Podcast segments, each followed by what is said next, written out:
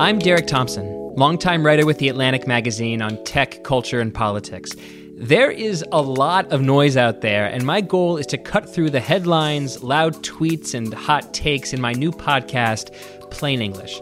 I'll talk to some of the smartest people I know to give you clear viewpoints and memorable takeaways. Plain English starts November sixteenth. Listen for free on Spotify or wherever you get your podcasts. This episode is brought to you by Ugg.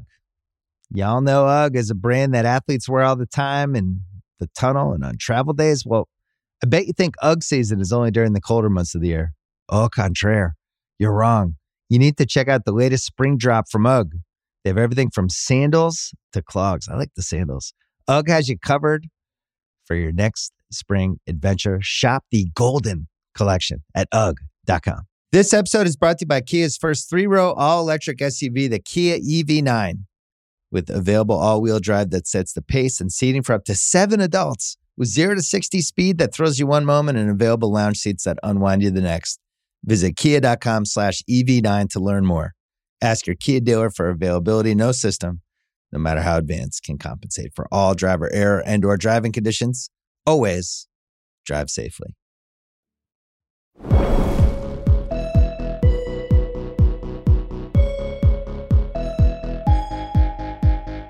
Welcome to How to Stake. I'm Bill Simmons. I am with C R himself, Chris Ryan.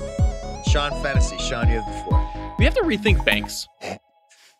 Okay. People are way ahead of you on this one. So, obviously, some banks are extremely corrupt, and our entire global financial system is a bit of a sham and a scam.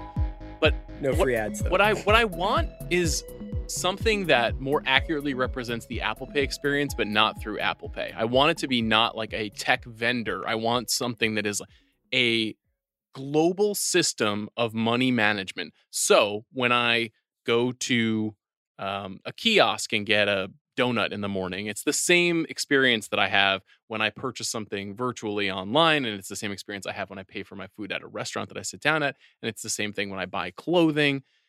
Everything feels the same. Now, I don't just mean currency. Okay. I mean there being like, no matter what country you're in at any time, every single execution of financial compensation is the same. Like, I don't want to have to worry about, will my bank card work over here? Do I have like my credit card attached to this digital platform? We've really complicated how to pay for things. I'll give you an example really quickly. That's what I was gonna ask for. I was trying to sign up for YouTube T V. Yeah. And they wouldn't let me sign up because they said that I had not allowed Google Pay to sync with my credit card. So then I went and I synced it properly. And then I learned that I was in a family already, a Google family. And the Google family, I was not the head of that family. Who is? I don't want to say here on this podcast. But because I was not the head of that family, I couldn't make a significant change to my Google Pay. Now, I'm using very specific examples, but it took me down a rabbit hole. An hour later, my wife is desperately two, punching two me in the arm. No, it, I no. Is is this how you found out that you were in a Russian bot platform? You're in two marriages. The head of the family, quote unquote, is someone I work with.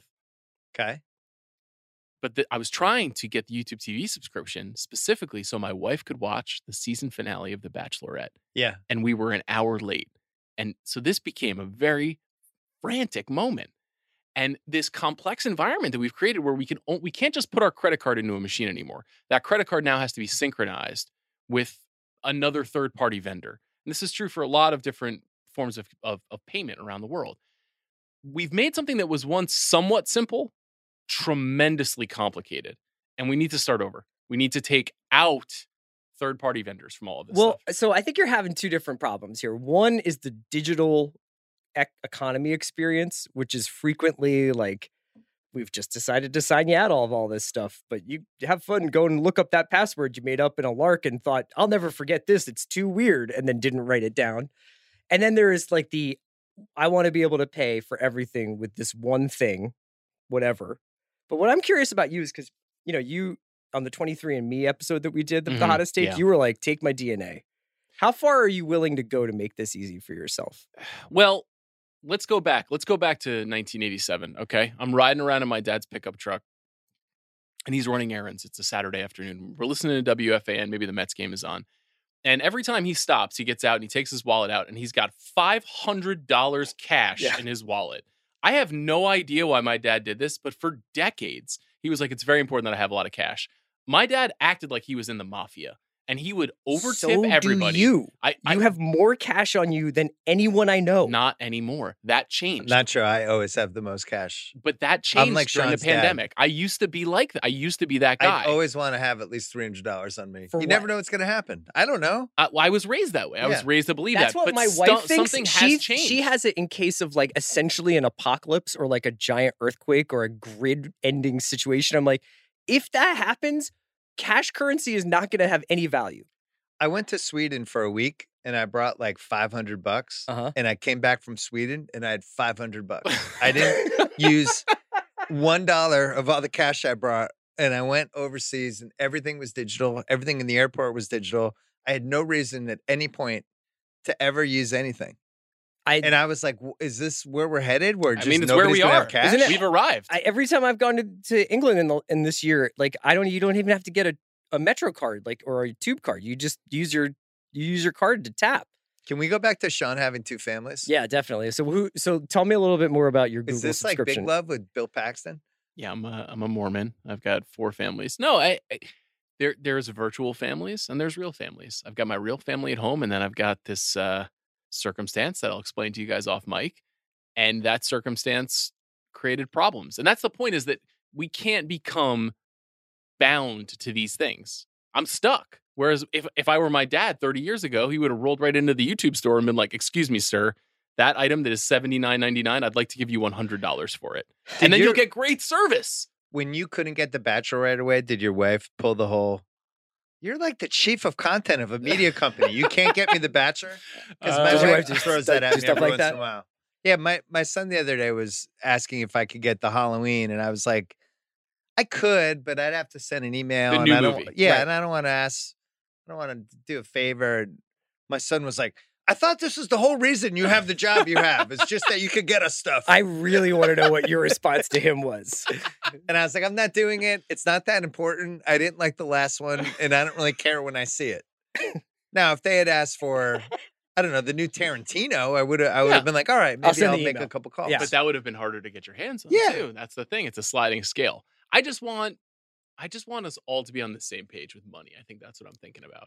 Well, with passwords, it does feel like we've hit some moment where we have, and then the Apple will suggest the passwords, yeah. but then sometimes it doesn't remember the ones, and then it keeps constantly telling you, think of a new password. It's like, dude, I'm I'm old. Like, I only have so many password moves in me. I, I don't would do like, Face oh, I D every day for everything I have to sign into.